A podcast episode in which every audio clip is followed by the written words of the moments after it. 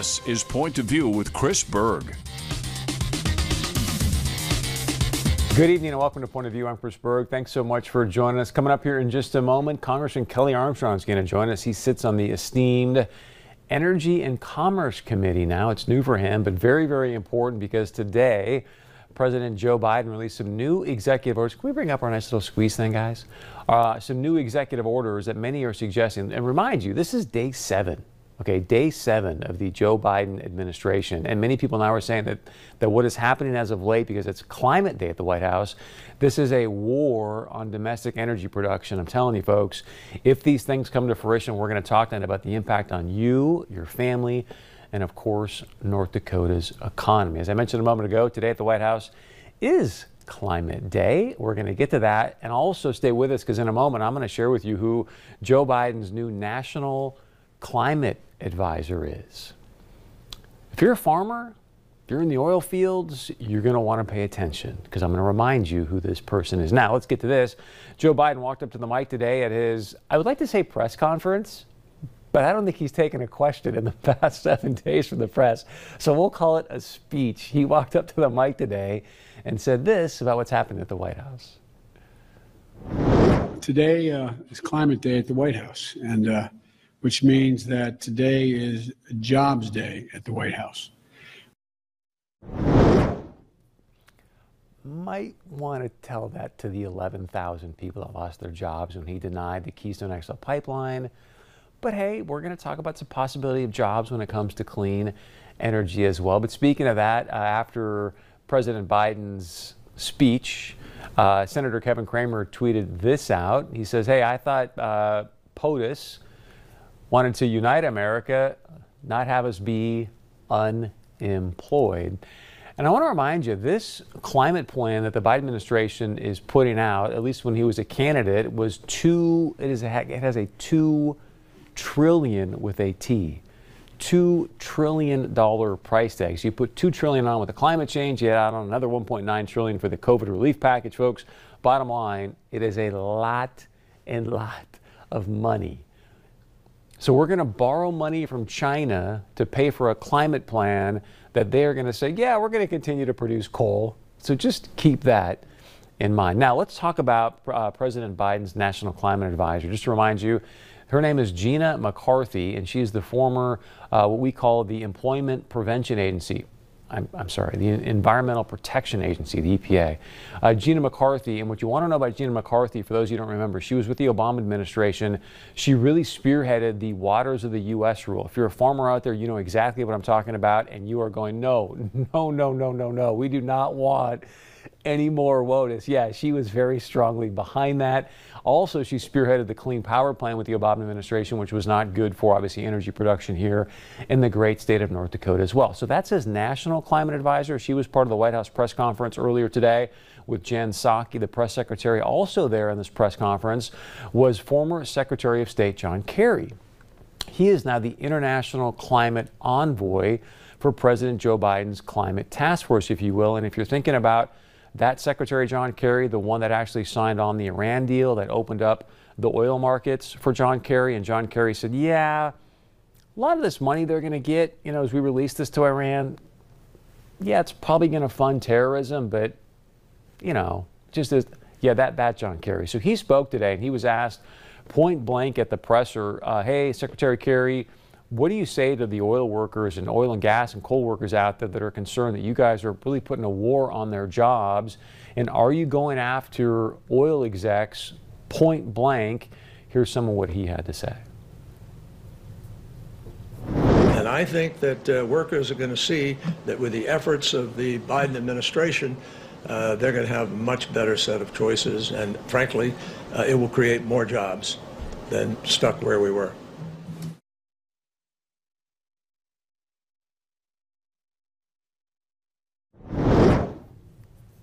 Now, to be fair, I think we all could agree that Elon Musk and Tesla doing pretty well right now, building electric cars, right? Richest guy on the planet right now, uh, high cap, uh, high market cap on that company. So we want to have this conversation tonight with Congressman Kelly Armstrong. As I said, he's now on the Energy and Commerce Committee, very, very prestigious committee. He's joining us live tonight. Congressman Armstrong, welcome back to Point of View. It's great to have you. I want to start with the people watching tonight. You look at some of these executive orders regarding domestic energy production. It is in my opinion, could be a little bit scary if I'm an oil worker. What do you think is the most important thing for the people watching tonight to know about what's happening with this administration? Um, yeah, I think I think that's it, Chris. People in my, I mean, I'm from Western North Dakota. I've lived there my whole life. People are scared. People are worried about what's coming next, and they're they're not getting a lot of uh, assurances when you have John Kerry on the stage and that just says, well, they'll learn to build build uh, solar panels, or when the new Department of Energy head has, I mean, has a history of giving money away to renewables that end up filing bankruptcy. But I, I, mean, the Western Energy Alliance just filed suit in Wyoming today to stop the ban on federal leases, and we're gonna le- we're gonna legitimately use every single tool we have in Congress to ensure that we can continue to do what we do in North Dakota, and that's feed and fuel the world. So let's talk more about that because now you're on this prestigious Energy and Commerce Committee, obviously very important for our state and U.S. energy production. So get into some, some specifics here because we saw what happened when President Trump would try to do something. Then the, the Democrats would file a bunch of lawsuits. It would get caught up in the courts. What are you going to do being on this committee to help stop this war on fossil fuels? Well, in the immediate future, we're going to introduce protecting uh, Jeff Duncan, the Protecting uh, American Energy Act, uh, and then also we're going to introduce a bill related to the Keystone XL. And if we can't get it to have a hearing, we're going to push it towards a discharge petition because I think one of the things we have to remember is this isn't really a Democrat and Republican issue. I mean, if you're from New Mexico, I don't care if you're a Democrat or Republican, this is a huge issue for your livelihood, your communities, and your state budget. So uh, four Democrats from Texas already came out today saying that they, he cannot are, opposing a one-year extension on the ban on federal leases. But I mean, we're going to have to do what the environmentalists do. We're going to have to use the courts. We're going to have to use everything. We're going to have to continue to put the pressure on, and we have to make sure and continue to have the conversation about just what this means. And I appreciate your monologue when you're talking about waters of the U.S. I, I mean, when you when you're the geographic center of North North America, which North Amer- North Dakota is, this is ju- this is not just an energy issue. It's an it's an agriculture issue. It's a production issue, and it's a North Dakota way of life issue. And we need to continue to fight for. It. I want to get into Gina McCarthy a little bit more in a moment, but let's go back to the idea of, the, of what do these EOs mean? Because let's get into some numbers if you can. Give us some specifics about what these EOs potentially could mean to state of North Dakota revenues and also uh, MHA Nation.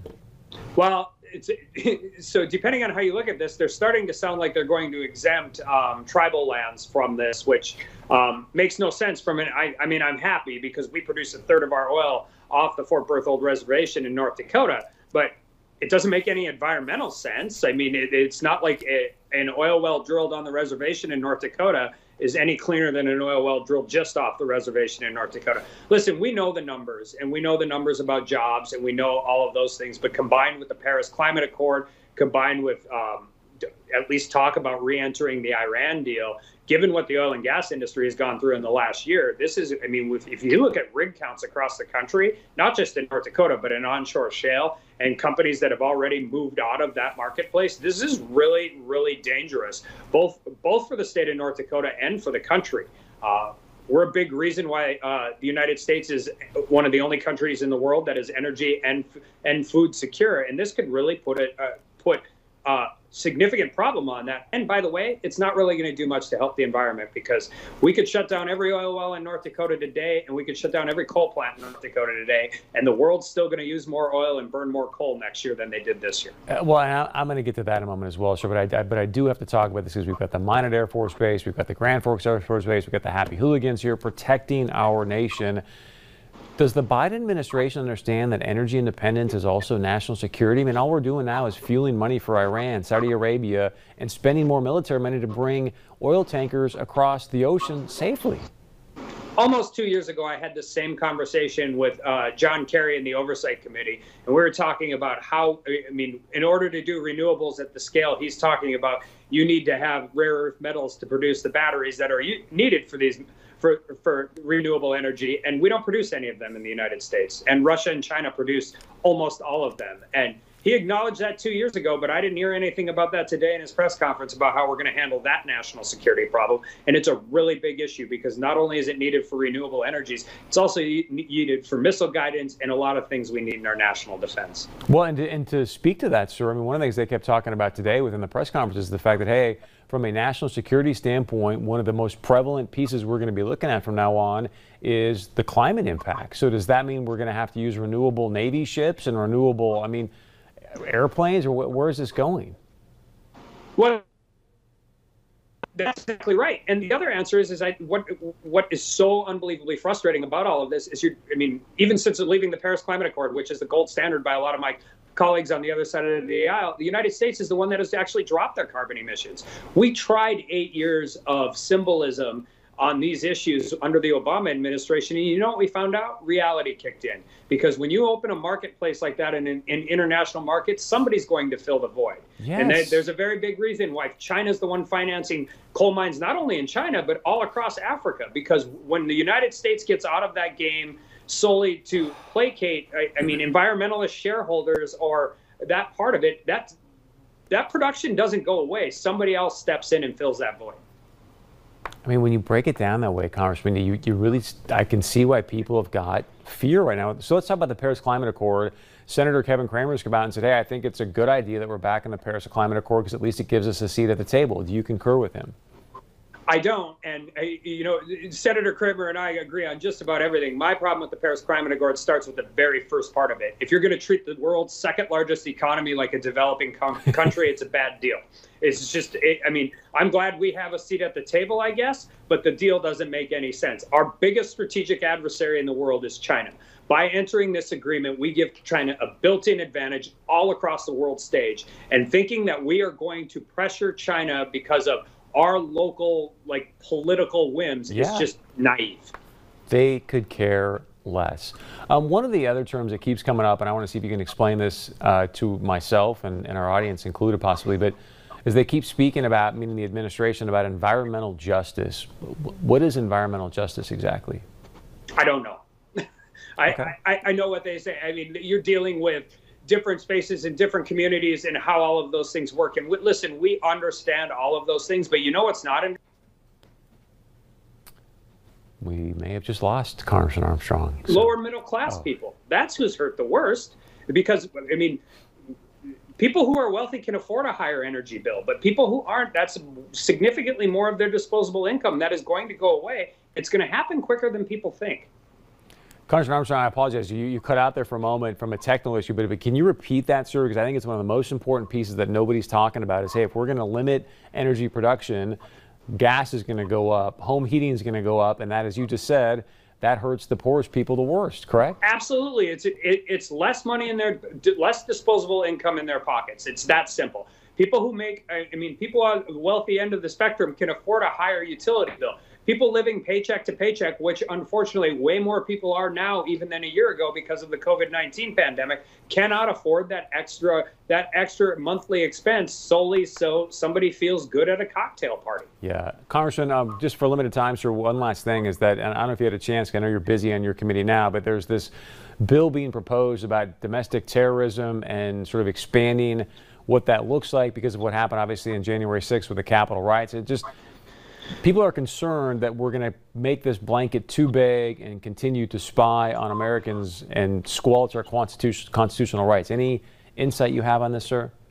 First of all, diluting the word terrorist is a terrible idea. What, and there's a big difference between foreign terrorism and domestic terrorism solely from the place of the Fourth Amendment applies to U.S. citizens. So I, I always get concerned. By the way, you and I talked about this summer during the, the riots across the country. Don't blame and you know, this semi-anonymous organization, blame the person doing the conduct. But the reality is, is I, I mean, I have to read the bill and look at it. But for the most part, they are limited in tools because the Fourth Amendment applies to anybody in the U.S. And we're going to make sure that that still applies moving forward. I think uh, domestic terrorism is used, but I think it's often, often misunderstood. There are some enhancements and penalties, but we will make sure that regardless, U.S. Yes. citizens are going to have their due process rights, and we'll fight like that forever. Thank you. Sir, I, I, know that you always lead humbly, but I want to give you a chance, 30 seconds here, just to share with our audience. I mean, what, what does it really mean for the great state of North Dakota to have you on the Energy and Commerce Committee. It's a very, very prestigious committee. So, just what does that mean for us here in North Dakota? Well, obviously, we are an absolute powerhouse in energy and agriculture production. Uh, what we do here is really, really important, not only for the state, but for the rest of the country and, quite frankly, the rest of the world.